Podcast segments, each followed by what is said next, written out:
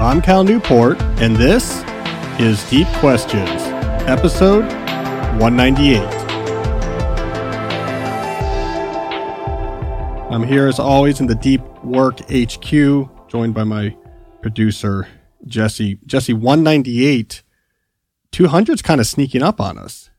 Yeah, two away, two weeks. Yeah, I didn't really think about it for whatever reason. Working on the script for today, I was like, "Wow, we're we're almost there." I mean, I assume it's probably too late for us to plan something special. We didn't really get our act together on that. South Africa trip. We may be a little bit late for two weeks from now to be recording South Africa. Maybe though we can get you out on the the sidewalk in front of the Republic restaurant here in Takoma Park with one of those flippy signs Yeah. you spin. That's a good like idea. Free podcast show, free podcast show. We can get a little audience together. We can have like six confused parents on their way to the, the playground with their toddlers, just standing around looking upset in the background in the HQ. That would be that's going to be our 200th anniversary. Uh, I'll tell you, here's the best venue in town. I've done a lot of stuff in DC. I would say the best venue in town for something, if you're going to do a big sh- live show, is uh, Sixth and I. You know the Sixth and I Synagogue? No. So it's at Sixth and I in DC. It's a, it's a historic synagogue, but they have this. It's a fantastic performing space, and all of these famous music acts have come through, and comedy acts have come through. They this was the old school where they would actually build rooms for the acoustics, and so the acoustics in this room, this giant synagogue room, are just perfect, and it's a cool looking room, and they do a lot of performances there. And I got a chance to, to perform there a couple years ago. It was the Minimalist, you know those guys Yeah. yeah, they were in town. They were doing a tour. So they used to do these tours where they do their, their podcast live in different cities. And they came to DC and uh, Joshua got real sick, like hospital sick, you know, just like caught something and was, was not doing well. You know, they're huggers. That's their thing. Like they hug everyone they meet in the audience afterwards. So, you know, you get all sorts of god awful bugs, you know, I mean, forget monkeypox. He probably had crocodile pox or something like that. So they were down a man, and Ryan was like, "Can you take his place? Like, just you can pretend to be uh, Joshua for an episode." And and they were doing it at Sixth and I. So I got out my black T-shirt because if you're going to do the minimalist, you have to be wearing a black T-shirt. And we had a great show. Anyways, I just remember um, my my one night filling in for Joshua Fields Millburn, enjoying the venue. How did it go? It was good. Yeah, they do it. They do a good show. They have a musical act. I mean, they get it down to a science. I'll tell you, you want to grow a show, you want to grow your audience, you got to work, and those guys work. They have done multiple U.S. tours where they do every state. Like that's how they grew the podcast. At some point, they're like, we're just going to go uh, to every single state and do a performance. And they did that like twice. And then when they had that documentary that's on Netflix, they toured movie theaters in every single state, bringing in their crowds, premiering it. And they did that before Netflix bought it. That's what built up the the energy that led Netflix to bought it. So they uh these guys really are minimalist in the sense that they focus on what's important. Like, okay, we want to grow our audience. And they, they give it their full laser like attention, which actually is a good lesson about minimalism. Like, this is the idea for my book, Digital Minimalism. It's not about not doing things. It's not about taking away things for the sake of taking things away. It's about focusing on a small number of things that really matter, getting the clutter out of the way that gets in your way. So actually working that hard is actually pretty minimalist for them. All right. Well, anyways, we should, uh, we should get into the show. Two annoying PSAs I want to do real quick. One, someone pointed out the other day that the, uh, the reviews of the podcast on iTunes are really out of date. I mean, they, I don't really talk about it much because I find it annoying but it's to the point now where someone who discovers our podcast might say, why are there no reviews here since February? So annoying PSA. If you're an iTunes type, if you like the show, maybe leave a review uh, so that it's more up to date. That is if you like the show. If you don't like the show, I just got a notice that the review feature on iTunes is broken. And if you try to use it, you will have a virus on your computer. So keep that in mind. Uh, other annoying PSA. If you like the show, you listen to it. You'll probably like the YouTube channel, youtube.com slash Cal Newport Media. Full episodes, video of full episodes, which now increasingly have visual elements from drawing on tablets, etc. Available on YouTube just a couple days after it comes out. We also release uh, standalone clips of individual segments from the show as well. So check that out, youtube.com slash Cal Newport Media. All right, let's do a quick writing update. As you know, I'm working on a new book, Slow Productivity. This is the first time that I have been starting a book from scratch during the era of my podcast. So I'm trying to do brief updates. You get a window into the writer's life. Jesse, here's the update from last week. Last week I wrote 5,000 words focused on one particular section in one particular chapter. I have cut or rewritten at least 2,500 of those words. Really? Yeah, I've been a cutting machine recently. I've been a rewriting machine. Uh, here's here's what's working.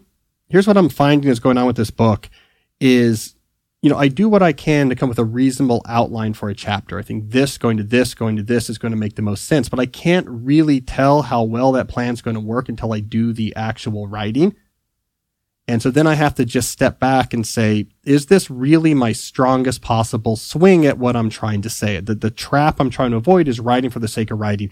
This is a coherent section. It makes sense. It's written well. It's not enough. It's got to be the biggest, clearest, most impactful possible swing against the target I'm trying to hit. So I've been doing a lot of that where I write and then I have to go back and say, cut this, cut that, tighten this. We need to add better, better examples, putting myself into the, into the shoes of the reader. So there has been a lot of cutting. I think, Jesse, that actually my New Yorker experience is leading to more cutting than I'm used to because the New Yorker is really built up my muscles for deep dive research. So, like what the New Yorker demands, if you're going to talk about something even briefly, it has to be the tip of a, a an iceberg. You clearly know everything about this, and you're picking and choosing a few choice things, and it comes from a place of expertise. So there's like a deep research that goes into that type of writing. So now every little subsection of the section I'm writing is going to have uh, this deep research behind it, and so I overwrite everything. And then I come back and I cut this, cut that. Okay, now let me just take out these three choice paragraphs. It's turning out sometimes to find the tip of the iceberg, you have to build the whole iceberg and see the whole thing before you know what to put under the surface. So I think it's actually leading to more cutting, but I'm hoping what it leaves behind is more confident. Yeah. So how does that go? So for instance, on Monday you wrote and then you reread that on Tuesday and then you cut some of it. Yeah. Yeah. Uh, I did a lot of writing. Like I, sometimes I'll cut right after. Sometimes I'll keep going. Then I'll go back I mean, this one section is now at a good tight 4,000 words. And as of an hour before we started recording, I think, okay, it's the right structure. Still needs polishing, but I think I've cut it down to the next things. But now I'm stepping back and looking at where it fits into the outline of the chapter and rethinking the outline of the chapter because every time you get a piece of that outline filled in, you have a better understanding of that chapter. And I'm looking at it now and thinking, uh, I think I need something else on topic X or topic Y. So it's a very live process back and forth. You you read and you write and you come out of it and you cut and you read and you write and like good this is done then you step back and say is this chapter working is this whole section working so so that's where i am still enjoying it though do you know how many chapters the book is going to be probably six plus an intro so part one is the kind of motivating the problem and the approach. Right now, I have that down to three chapters. And then part two is the philosophy of flow, slow productivity, which I've talked about on the show. Do fewer things, working at a natural pace, obsessing over quality. Those are the three principles. You, you put those three principles together, and I think we get a much more humane approach to work, something that is much more aligned with our wiring, something that's more sustainable, something that makes work more meaningful, something that avoids a lot of the issues that we have today with work. So I'm doing one chapter for each of those principles. But uh, look, that 4,000 words, that's one of six sections in one chapter.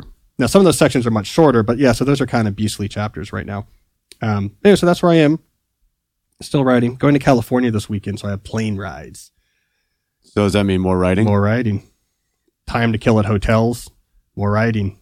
You know, going to Northern California, giving a talk, going to a wedding. It's gonna be good. And get some good writing done. All right, uh, let's do some questions. I'm gonna do something new. Why don't we start with a call? We usually start with written questions. Let's actually start with a call.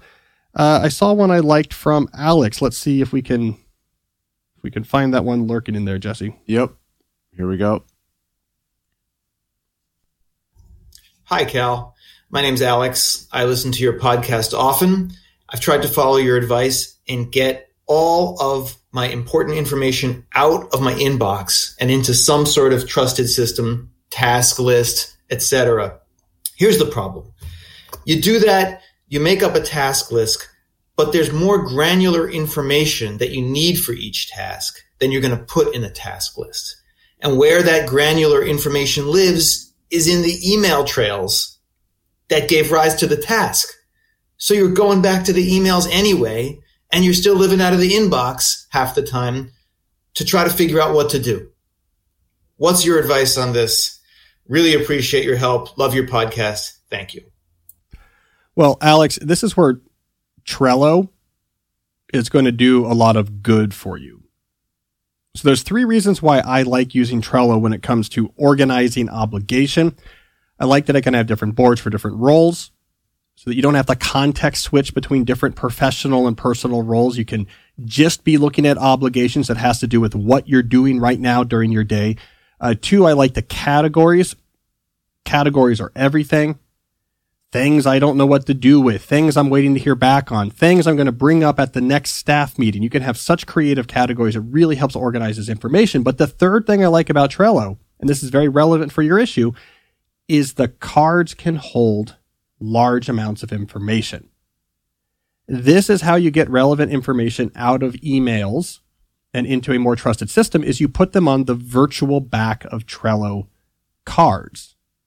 So when you click on a card in Trello, uh, you can flip it over and on the back of it, you can add notes and I will just copy and paste emails, text of emails out of Gmail right onto the back of a Trello card.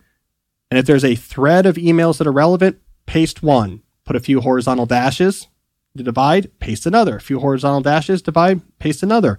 You don't have to format it nice. Don't waste much time. Just get it all in there you can attach files to these cards. So people are passing back and forth drafts of the report that you're working on. Attach it to the card. That's where it lives. It lives in Trello. You can even put checklist. So maybe I'm looking at a thread of emails about a visitor coming, let's say, to campus, and I'm in charge of their visit, and I've been doing a back and forth with someone about what do I need to do? What do I have to arrange for this visitor? I might extract out of that exchange a list. You can do checklist on the back of cards in Trello. One, two, three, four, five, where you can actually check things off and, and see where you are. That third benefit of Trello is a huge one because again, what it allows you to do is that when it comes time to work on a certain role in your life, so your role as manager, your role as copywriter, whatever, you go to that board and all you are seeing is information related to that board and you see everything you need to do under the categories to capture where it should live into your current scheme of obligation. So the, the zeitgeist there is really clear and instantly graspable. And all the information you need for the various things on this board are attached right to those cards. No need to load up email. No need to see completely unrelated requests. No need to induce those cognitively devastating context shifts. So that's why I'm a big fan of Trello. Other tools can do this well. I'm not sponsored by Trello. I don't have any skin in the game. I met once, I believe, the CEO of the company that bought Trello and expressed my admiration, but there's no formal relationship there. If you have another tool that does those three things, that's fine. I mean, you can simulate this in something as simple as a Google Doc. I've seen people who do this, different docs for different roles, different bolded headings for different categories, bullet point task below it, information just indented and pasted right underneath the corresponding task. People certainly do this. Uh, one group that does this for sure is developers. We talked about this in a past episode. We were talking about plain text productivity, but we mentioned that the original term life hacking came from this idea. It was Danny Lewin talking about it that developers would put everything in their life in one big Emacs file, just with indentation and numbers. Every everything going on, everything they had to do, just indent things, have all the information. So you can do whatever tool. I just think Trello or Trello like tools make that easy. But the key is, Alex, out of your inbox. Get the information out of there and into a system that does not force you to have to confront everything else just to work on one particular task. All right, let's see here. Let's move on to an old fashioned written question. This one is from Arvid. Arvid says, How do I find out what skills are rare and valuable before choosing a master's program? I am a mechanical engineering student in my bachelor year. I have a hard time deciding which master's program I am going to attend. I don't have any clear methodology for finding out what is rare and valuable. What do you recommend? Well, Arvid, I appreciate this question. I used to come come to this topic quite a bit early in the podcast, my advice about graduate school. We haven't talked about it in a while. So you have given me a, an opportunity to return, as longtime listeners know, to one of my favorite mini rants, which is graduate school. So here's the TLDR form of my advice, Arvid. Do not start a master's program until you have to. And here's what I mean about it. In almost every situation, here's what I mean by have to. You are working in a job you like. There is a step you want to take in this career, clearly defined, that clearly demands that you have a master's degree to do it. So, okay, I'm doing this. I want to jump over to this position. This position will require me to have a master's degree. And not only that, but it requires the type of master's degree you're going to go get from the quality or type of program from which you're going to get it. So, for example, you're in banking, you want to become a managing director. It's very clear in banking after year three or four, you have to get your MBA in order to move to the managing director position. That is a standard path. You know the quality of school you have to go to. They, they mainly go to Harvard or Stanford for these MBAs, sometimes Wharton. Uh, so that that's why I'm getting my MBA because I specifically want to do this. I specifically know for sure I need to get this type of master's degree to do that. Or maybe there's a you're in a federal government job. This often happens to get the GS whatever. And Jesse, you probably know about this better than I do. But to get from this level to that level in this particular department, you have to have this level of education. You say, great, I want that job. I need to get that this level of education. This master's degree will satisfy it. Good, let's go do it. That's why you go to graduate school. You do not go to graduate school because you think, in general, having a master's degree will open up more options. You don't go because you say that might be an interesting thing to do, and maybe vaguely this will let me go into this other career field. You have to have specificity. This degree from this program will get me this job. Without it, I can't get it. That's when you go to get a master's program. If you're going just because you think it might open up options, let me give you a an easier way to accomplish the same the same thing that that will accomplish. A way to accomplish the same thing that will accomplish without you having to waste so much time. Just make a sizable philanthropic donation to that school. Because that's what you're accomplishing if you say I'm going to go do this master's program because, you know, I like policy and maybe it'll open up some doors for me. The school welcomes your money, but you could just cut out the middleman and give them that money without having to waste your evenings for 2 years. All right, so Arvid, get a job that you like. Wait until you get to an obstacle where a specific master's degree is clearly the way past it. Then think about going back to school. All right, I appreciate that. Jesse, it was before your time when I used to rant more about master's degrees. A lot of coaches need to get their masters to get head coaching jobs. Yeah, like that's a real clear thing. Like, uh, well, how's it work? You you would be, what is the path for head coaching of a program? Do you come out of assistant coaching? Most of the time, yeah. Right, and then And what then- what do you have to have a degree in for the jump to head? They just a lot of the ones that I've come across are just you need to have your masters, not necessarily in any specific degree, but just Yeah. like athletic directors like to see that you have your masters, and then that gets you the qualifications to be Yeah. interviewed and stuff. So there's a lot of things like that. I think there's a lot of positions like that where, okay, now you see you need this degree, you know, at this point to move on. And to me, that's, that's the time that you, you actually do it. All right. We got another question here. This one is from Rick. Rick asks, how do you know what is enough for the next step of your career? I'm a PhD student in biomedical sciences studying cancer biology at a well known university in the US. I would be the first person, even in my extended family, to get a PhD, and I'm also the first woman in my immediate family to go to college. I'm not sure if these things factor in, but I constantly find myself either in a panic zone or in a comfort zone. It's hard for me to identify the growth zone for my career. I started my PhD after gaining years of research experience, but I think that was not really necessary now that I'm here and am looking at my classmates. It's really frustrating. How can I better identify what's enough and required? I'm clearly passionate. That's why I end up doing a lot without realizing it, but this also leads to burnout and frustration. Well, first of all, I should apologize. It's possible I messed up the name on this question. I, I'm I'm calling this person Rick, but it's also the first woman in her family to go to college. I don't. Rick is not one of those names that's used both ways, is it?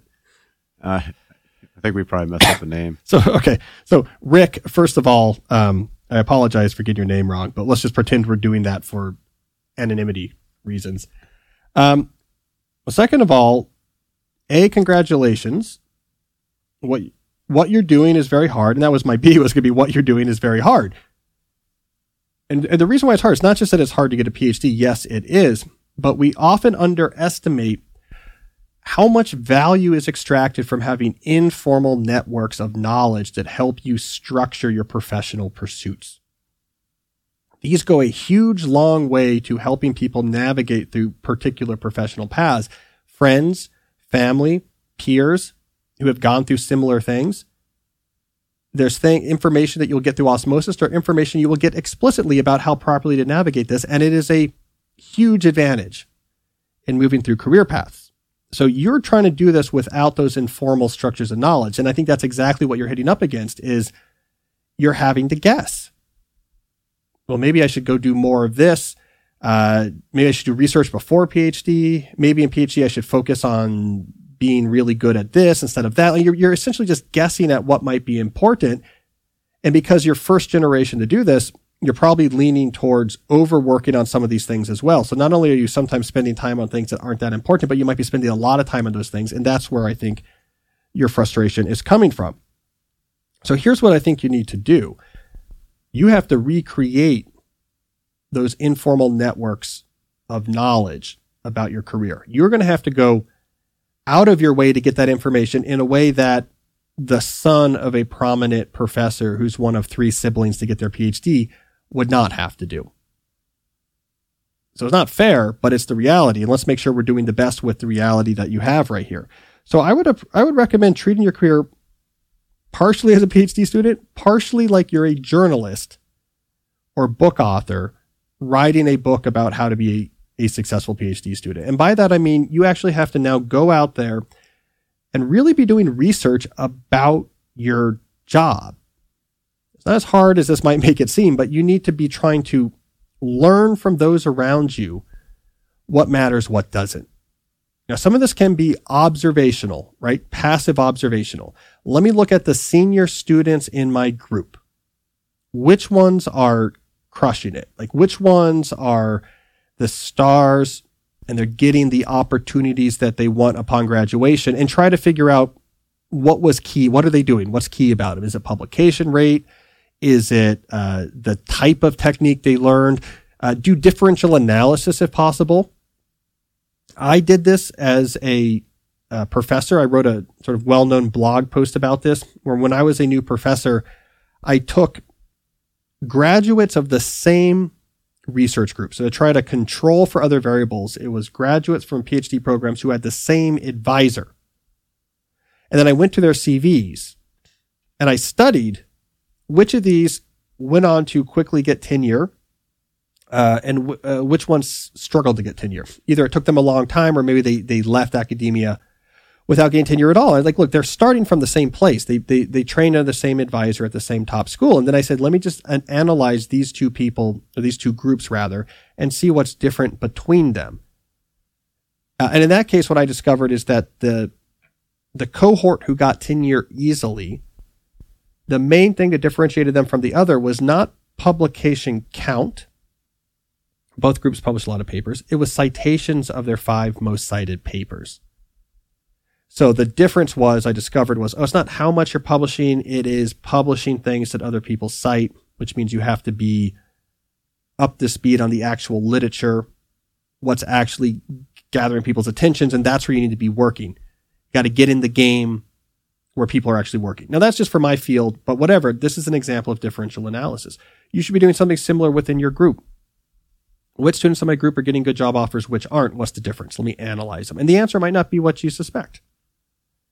Like it might have to do with productivity. It might have to do with technique. Oh, these people mastered a technique that's really hot right now. These people are working on an older technique that no one cares about or a new technique that no one didn't pick up steam.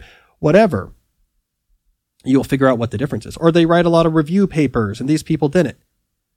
So you might be doing passive observational research to try to figure out what really matters. Then you can also do active interrogatory research. I am going to talk to people, take out professor or postdoc for coffee. Say, look, I'm first generation to do this in my family. I just want to learn. What have you learned? What's important? What's not? What should I focus on? What should I not? Like you're a journalist trying to write the definitive book on how to do well in a PhD program at the school where you are in the program that you are. You are recreating these informal structures of, uh, of information that really does help people navigate through career paths. Again, it's why kids of professional athletes are more likely to be professional athletes. Yes, there's genetics there, but there's also, it's a really unusual path, like what's required and what it takes. And they can learn that from their parents. Kids of professional musicians, more likely to be professional musicians. Kids of actors, more likely to be professional actors. Maybe they have some acting gene, but a big part of it is they can actually learn firsthand how Hollywood works. So you see that again and again. So that's what I would recommend. You are doing something very hard I want you to get as much information as possible about how that field actually works so that you're not wasting. I don't want you to waste any more of your effort. I want your effort going towards the things that really matter. All right. Well, we have a uh, habit tune up docked in the docket here on seasonality. So I'm looking forward to that. But before we get there, let me do a quick word from the sponsors that make this show possible. Uh, I want to talk first about Kion aminos. So you probably know that the human body is mostly made of water. What you probably don't know is that everything else in your body is 50% amino acids. These are the building blocks of life. They are essential for your health and fitness. So no matter how you like to move or whatever you do to stay fit, you have to care about your amino acids. Now, people who are really into fitness know about this. When I walk into the HQ, usually the first thing Jesse says to me is, Hey man, how's your aminos doing today?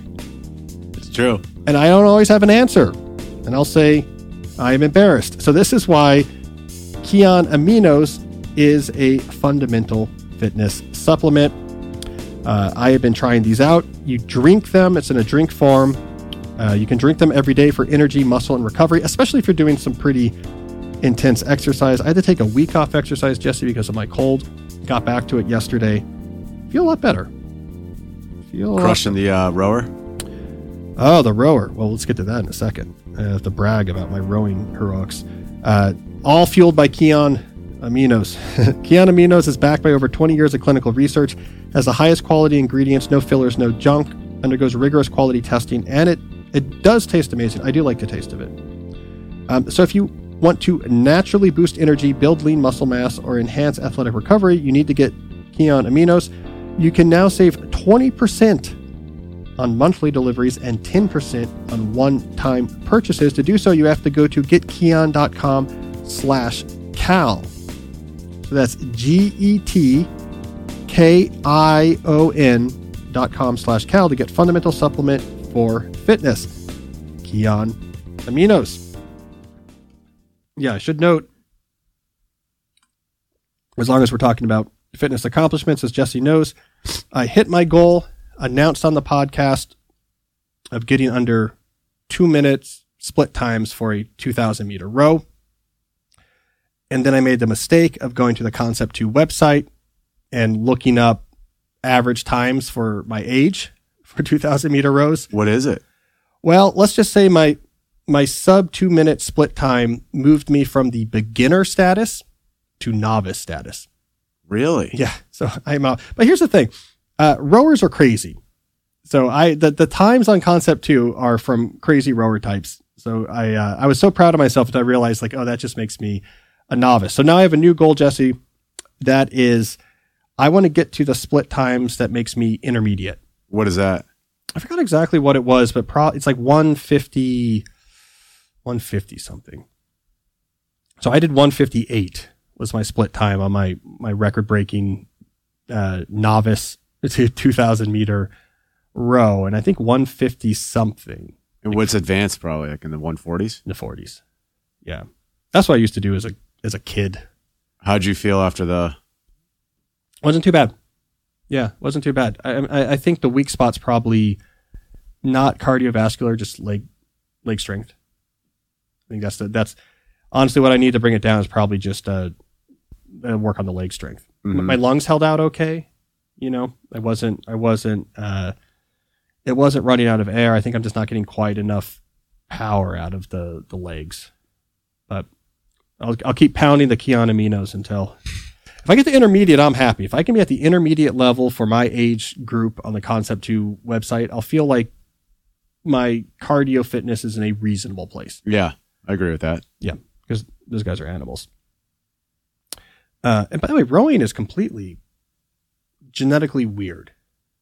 You know, like the, the, the stroke of the boat I was in freshman year was a great 2000 meter rower. Uh, so he, he won his category at CRASH-Bs. So if you're, if you're a rower, you know what this means. It's an erging competition, national erg, co- collegiate erging competition.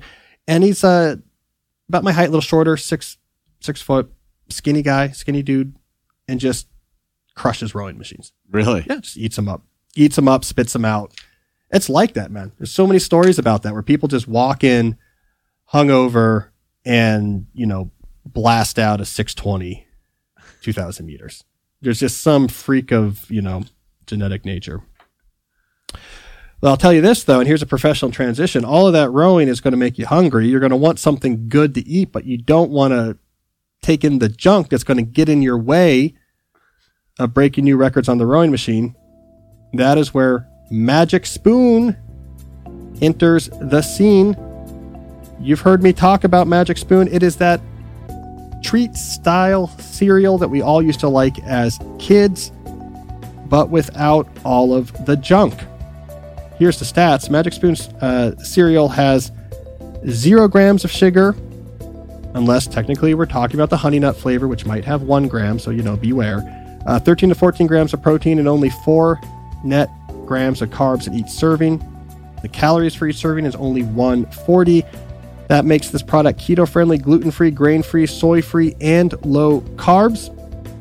What you can do is actually build your own box. So, a variety sampler of different flavors. Available flavors include cocoa fruity frosted peanut butter, cookies and cream, maple waffle, blueberry cinnamon, plus the newly reformulated honey nut flavor, which has now been added. It's been promoted to the permanent collection from special flavor to permanent flavor. Uh, honey nut's good. Honey nut works with cereal. Uh, it's, a, it's one of their better flavors. So go to magicspoon.com slash Cal to grab a custom bundle of cereal and be sure to use our promo code CAL at checkout to save $5 off your order. They're so confident in their product that it has a 100% happiness guarantee. So if you don't like it for any reason, they'll refund your money, no questions asked. Remember, get your next delicious bowl of guilt-free cereal at magicspoon.com slash Cal and use the code CAL to save $5 off. Thank you, Magic Spoon, for sponsoring this episode. All right. Let's do some habit tune-ups, Jesse. Sounds good. So, for those who don't know, uh, Habit Tune Up is a segment in which I take a piece of advice from my advice canon and walk you through it. So, today I want to talk about what I sometimes call multi scale seasonality. So, I've been reading a lot recently about what I sometimes think of as natural productivity. What I mean by that is the way as human beings we are wired to work. So clearly, through most of our history, before culture could rapidly intercede with what our day to day lives were like, we had time for our brains and bodies to evolve for whatever it was we had to do to survive day to day. And I'm really interested in what that is because it gives us some, I'm approaching this with care, but it gives us some notion of what our natural inclinations for work actually are. So actually, as we finish recording this, Jesse, the my research assistant Caleb's coming over, he's bringing a big stack of research he's been doing on my behalf on this topic. So a couple hours from now, I'm about to uh, really increase my knowledge of how, how did we think about work in the Paleolithic. So one of the things though that seems to be clear from the work I've done so far is that our minds are not used to this idea of being pegged at all out work relentlessly day after day, week after week, month after month. Our natural sense of productivity is way more rhythmic on different scales. There's intense periods and recharge periods. There's up and down periods. There's a variability to what work means. We get frazzled. We get this chronic background hum of anxiety when it's every single day, wall to wall, email, Zoom, email, Zoom, email, Zoom, Slack, Slack, Slack, email, email, email, quick break, dinner, go to sleep, repeat again and again and again. We can handle intense situations. We're not meant to live in that all of the time.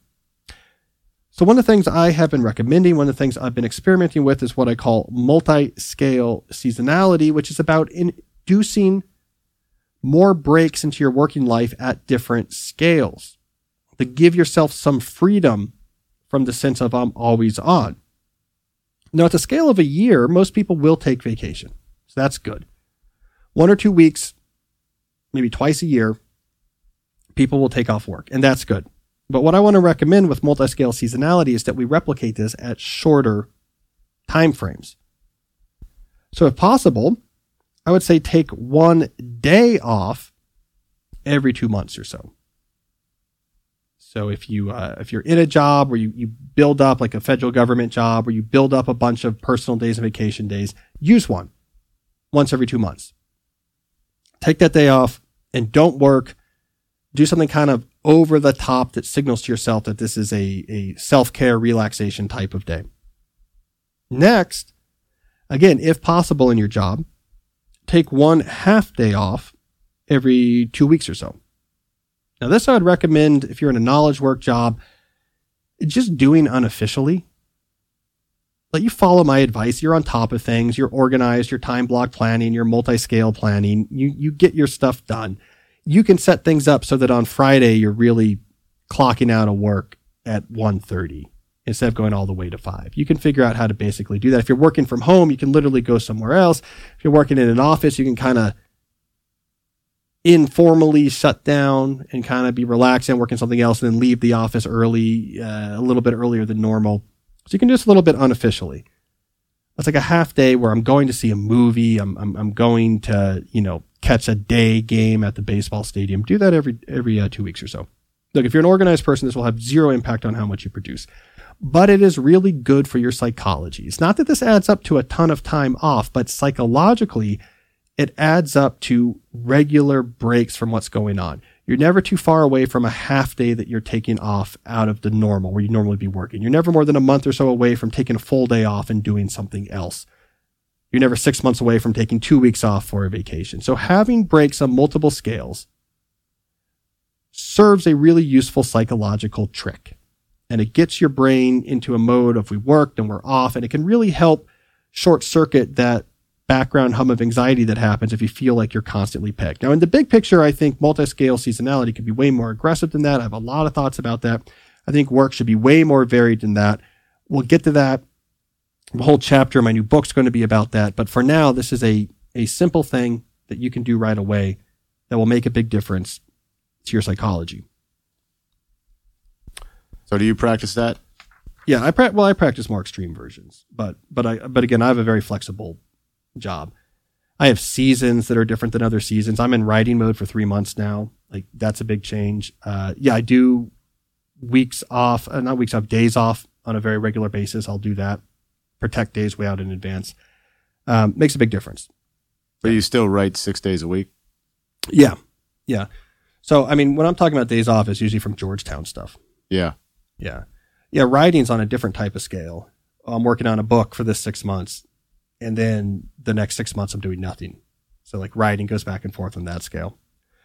Uh, but I'm coming to it. This is the working at a natural pace piece of slow productivity. This is what this is starting to get to. Is work should not necessarily be. I'm just pegged seven, you know, eight, nine hours a day with a few extra checks after because there's always stuff piled up, always stuff I'm working on. Anytime, you know, I barely get away if I am, it's an issue. We're not wired for that. All right, so I want to try something, some trepidation. Let's try something new here.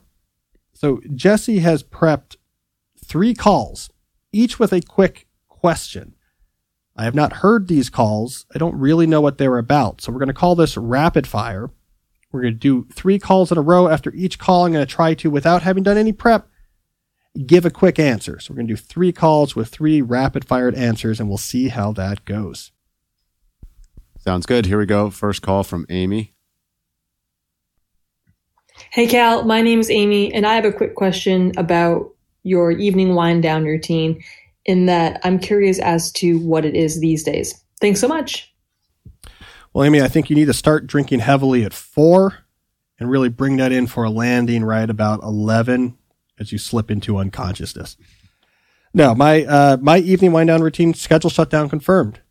You do the shutdown ritual. You close the open loops. You look at your plan for the rest of the week and make sure that you're on track to complete it. You check that checkbox in your time blocked planner that says the schedule is shut down.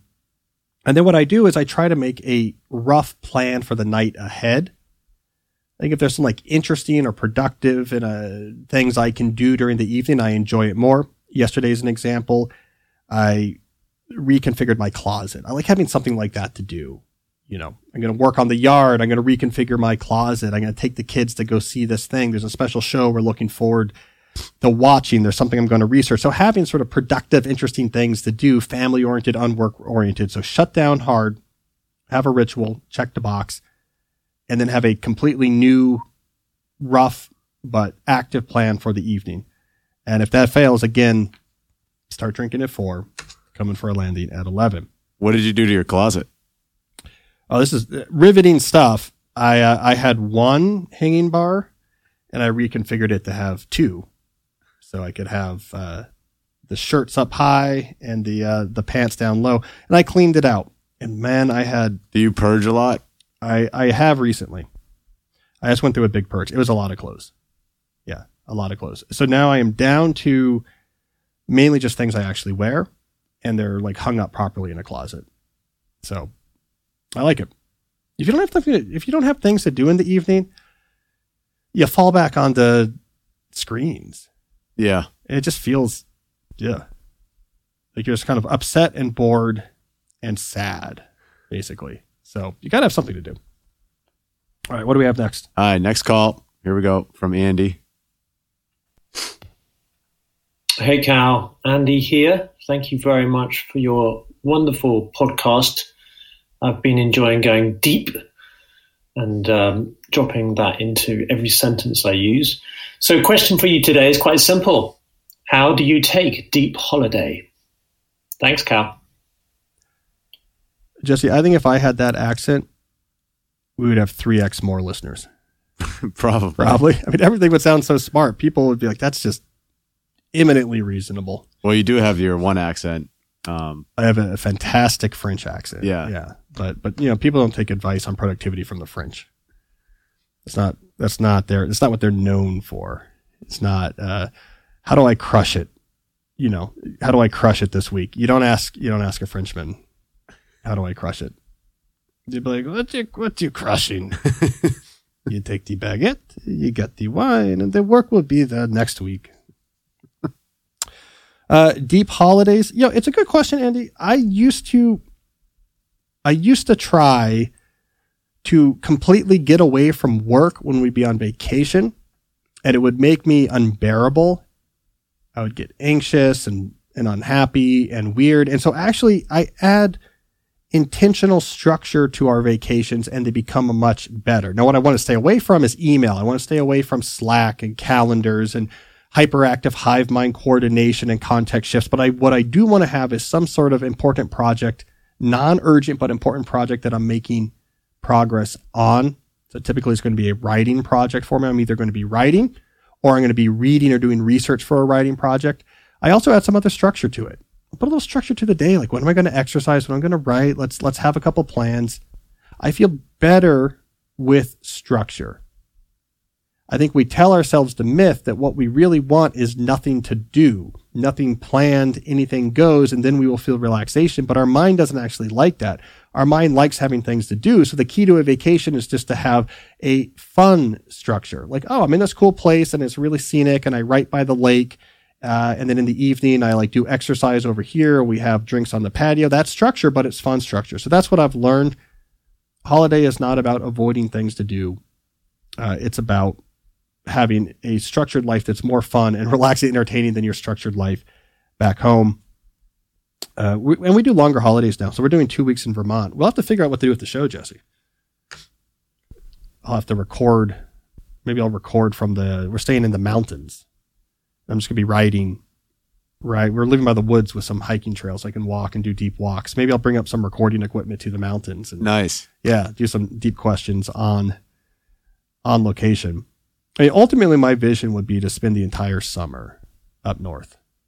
I mean, the weather's perfect. Yeah, I'm we're from doing a couple. Cod. We do a couple weeks at a time right now, but that's the uh, that's the plan. Yeah. The deep work cottage, somewhere up there. So we'll see. All right, we got one more rapid fire. Who do we got? All right, here we go. It's about books. Hi, Cal. My name is Brittany. I was wondering, how do you organize your books at home? What categories or subcategories do you use? Thank you. Well, I don't organize them in any sort of logical fashion.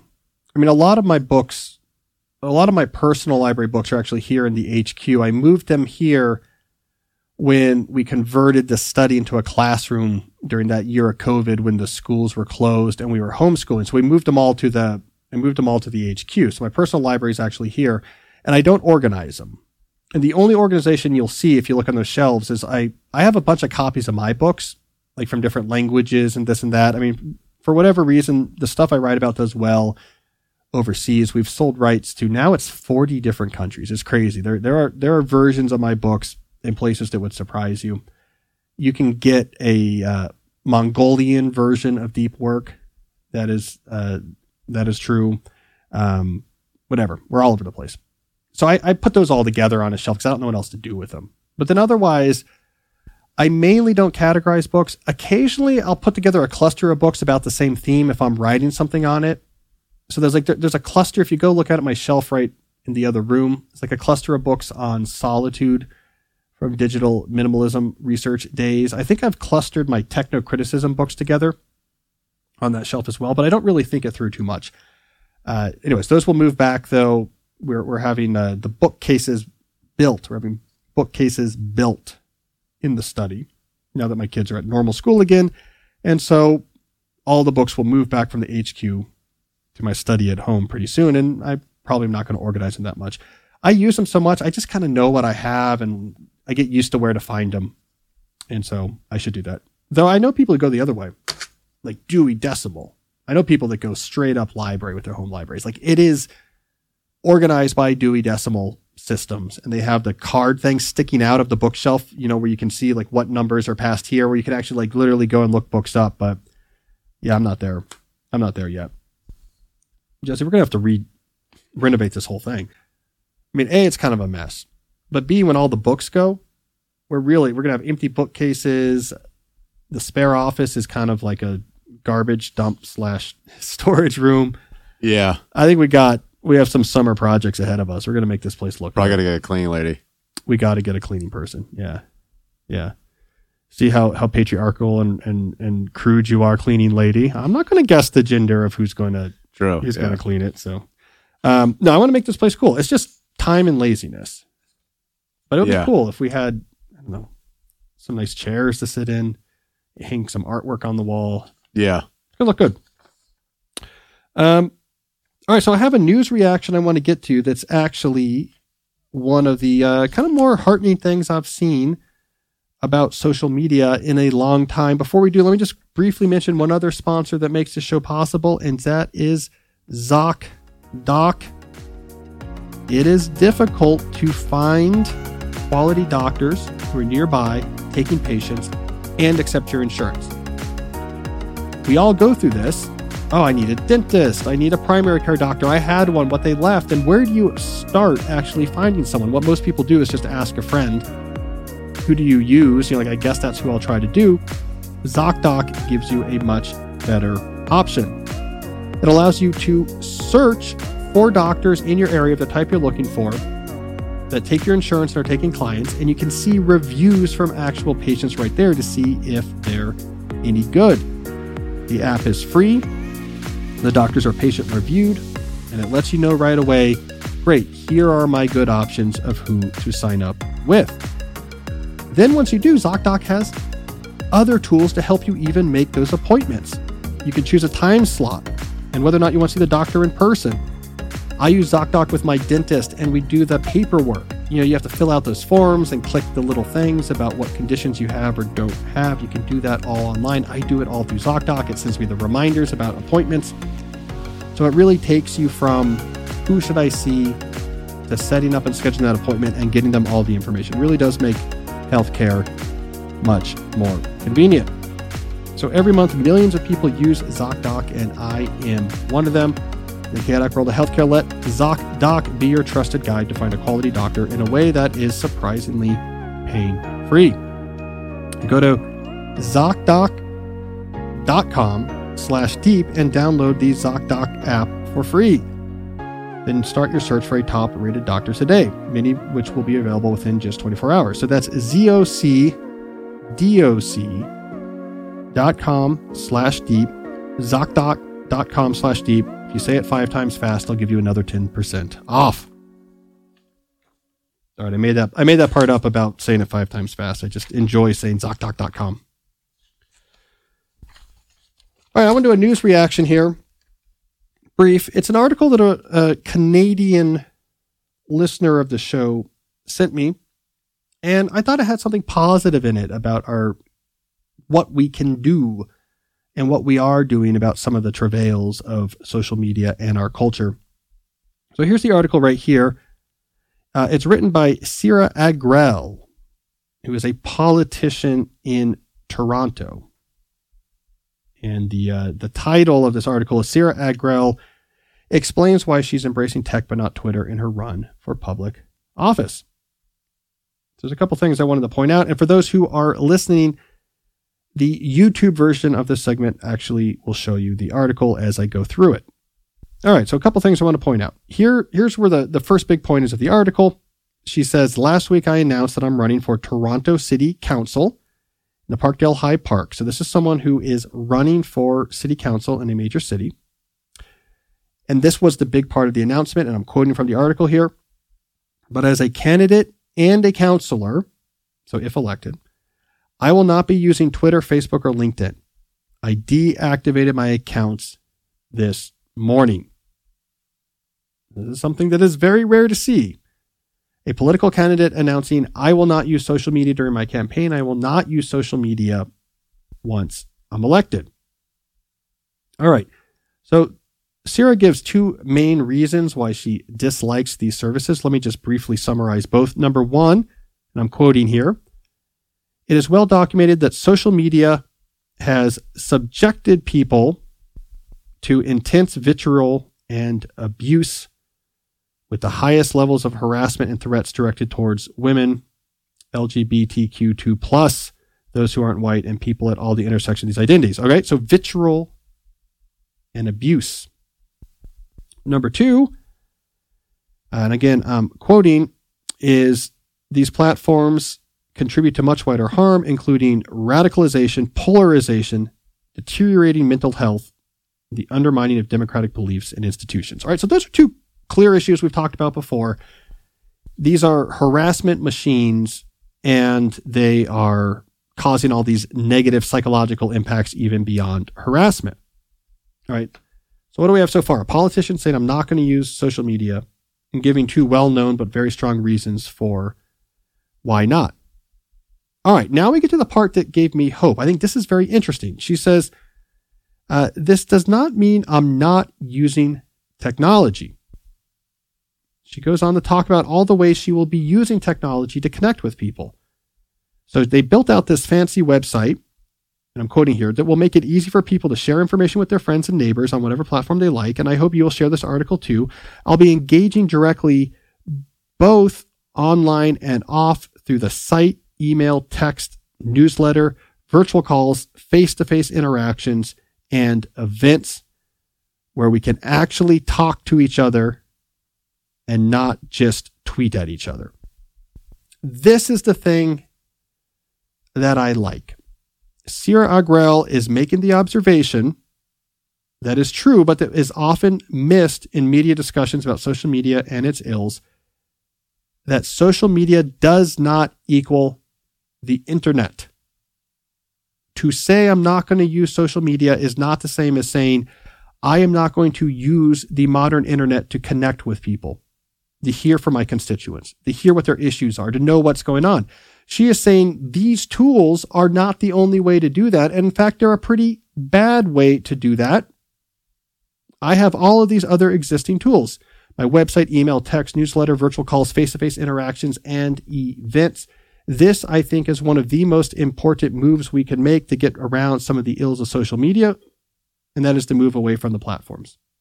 But to not just move away from the platforms, but to declare with confidence and embrace with confidence digital alternatives.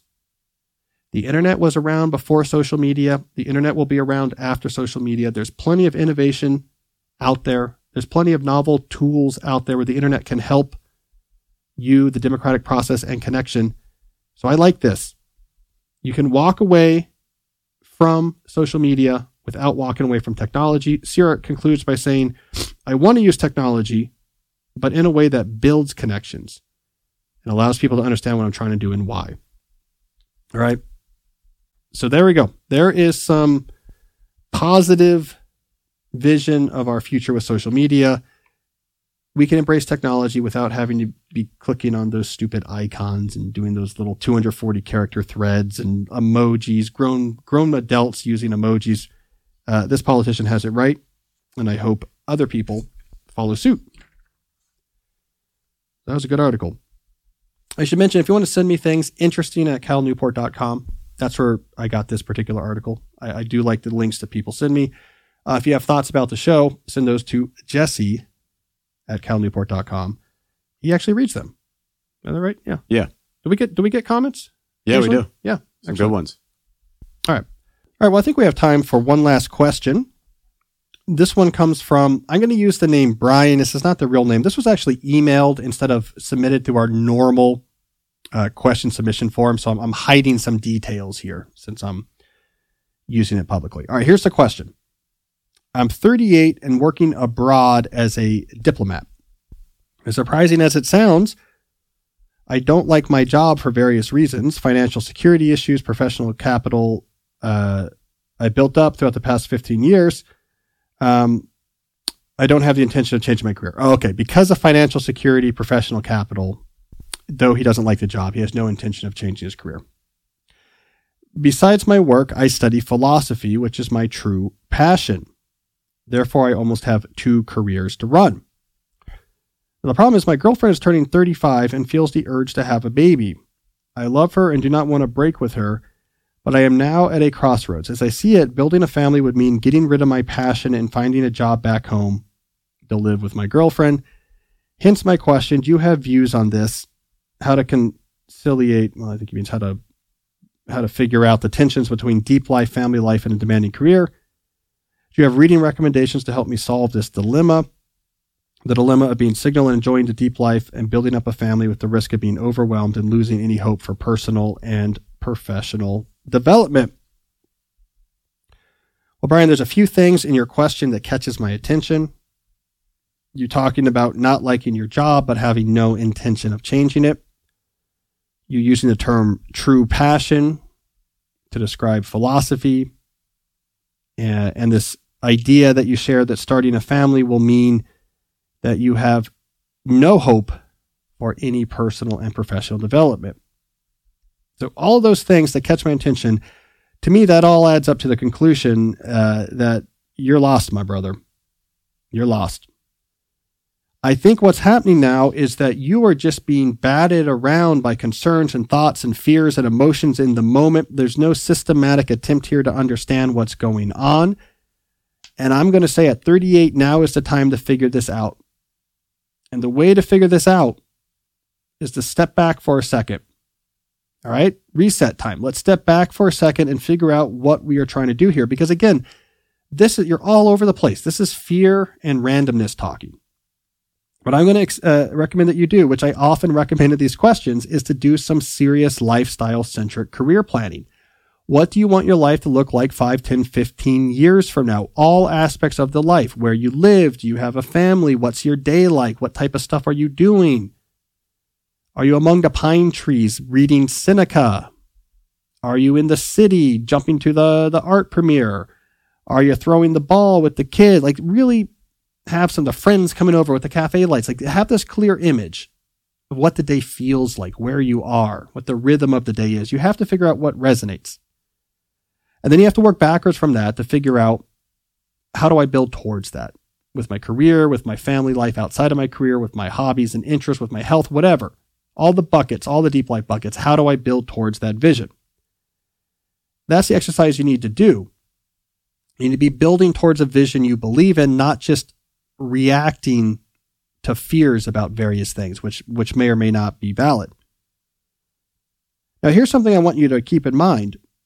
As you do this, as you work backwards from the vision that really resonates, it might not be obvious what is the way to get there.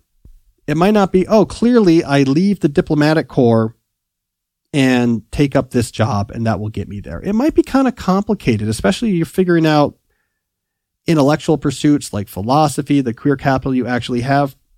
Be willing and comfortable with the fact that you might get the lifestyle fixed down first before you're able to figure out the reasonable path that gets you there. And you might actually have to go out and do some research. You might have to go out there and find different people and expose yourself to different things that people have done it might take you a year or more to really figure out what is that reasonable path? What is that reasonable path that preserves my career capital but gets me over to these other parts of my lifestyle? You can't always force it. I've been going through a little bit of this myself. I've been been trying to figure out recently in my current lifestyle image. I would say the role of writing versus other type of academic and especially academic administrative work. That's not properly in sync for me right now but I'm also comfortable with the fact that it's tricky to figure out how to move forward to fix that. And I'm, I'm taking my time with that. I'm, I'm trying to understand different options and different types of reconfigurations of my academic career that are reasonable, that make sense, that leverage existing capital and set me up for interesting things in the future. I'm talking to people. I'm having conversations. I've learned a lot, but it's an example where I, I have a clear lifestyle image fixed but I'm still doing the work of figuring out how exactly to get there. That might be where you're going to be because you have a complicated setup. So that's okay. Fix what resonates and then begin the work of figuring out what type of alterations to your career can get you there. You're going to get a lot of the benefit just by having the vision and know you're making progress towards it, even if it takes you a while to actually get there. All right. So it might not be obvious what to do. Also be ready to test these assumptions. Uh, you longtime listeners know true passion is not something I believe in. As you might suspect, this idea that having a family means you lose any hope for personal and professional development is nonsense. Uh, you're not going to be the first person in history to do that. And it can be deep and fulfilling in its own ways. Um, and the idea that you have no intention of changing your job, again, I would take my foot off the gas on these absolutes. Let's figure out the image of the lifestyle that deeply resonates and then start the long work of figuring out how to get there, being willing to test assumptions along the way. I think you're lost right now, but the thread can be found. Deep life is possible for you, and it might be not at all what you might imagine once you actually start systematically trying to build it. All right, Brian. So thanks for that question. Thanks everyone else who sent their questions go to calnewport.com slash podcast. I haven't told you this in a while, but calnewport.com slash podcast is where the instructions are on how you can do calls and how you can submit your written questions. As always, I say if you like what you heard, you will like what you see on our YouTube channel, youtube.com slash calnewportmedia for full video of these episodes and individual segments. I'll be back next week, and until then, as always, stay deep.